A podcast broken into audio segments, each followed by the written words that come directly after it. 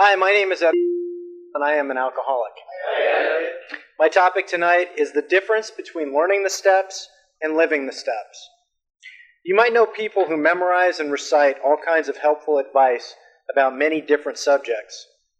Currently, I've received a lot of academic counsel in the field of physical health. As a recovering alcoholic who is going on his second year of sobriety, I seem to have put on a few pounds in sobriety that uh, I would like to discard like a bad resentment.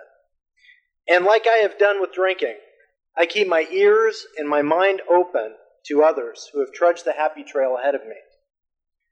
I have been informed on how to eat, what to drink, what kind of clothes to wear, what the best gym is, et cetera, et cetera. But with some of these insightful fellows, I have to take pause. When I see that these helpful folks are overweight, out of shape, and ever-growing lumps of humanity, I know that they are not following their own advice. They may know the right things to say about getting healthy, but they sure don't act on the information. I also know people in the program who have memorized the big book from cover to cover. They can cite you page and verse.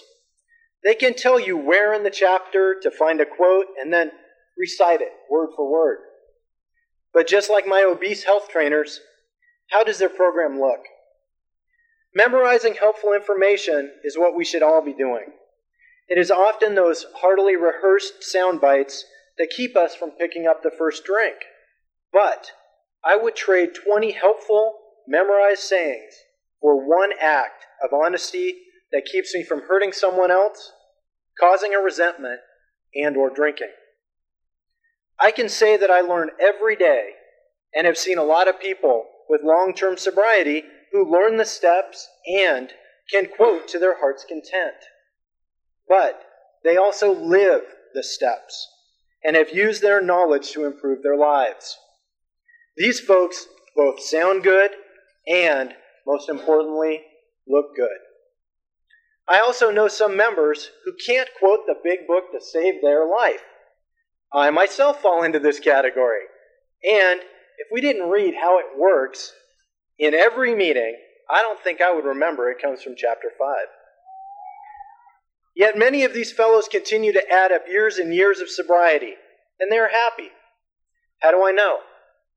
Because I can see how they live the steps. For these people, they don't want to memorize.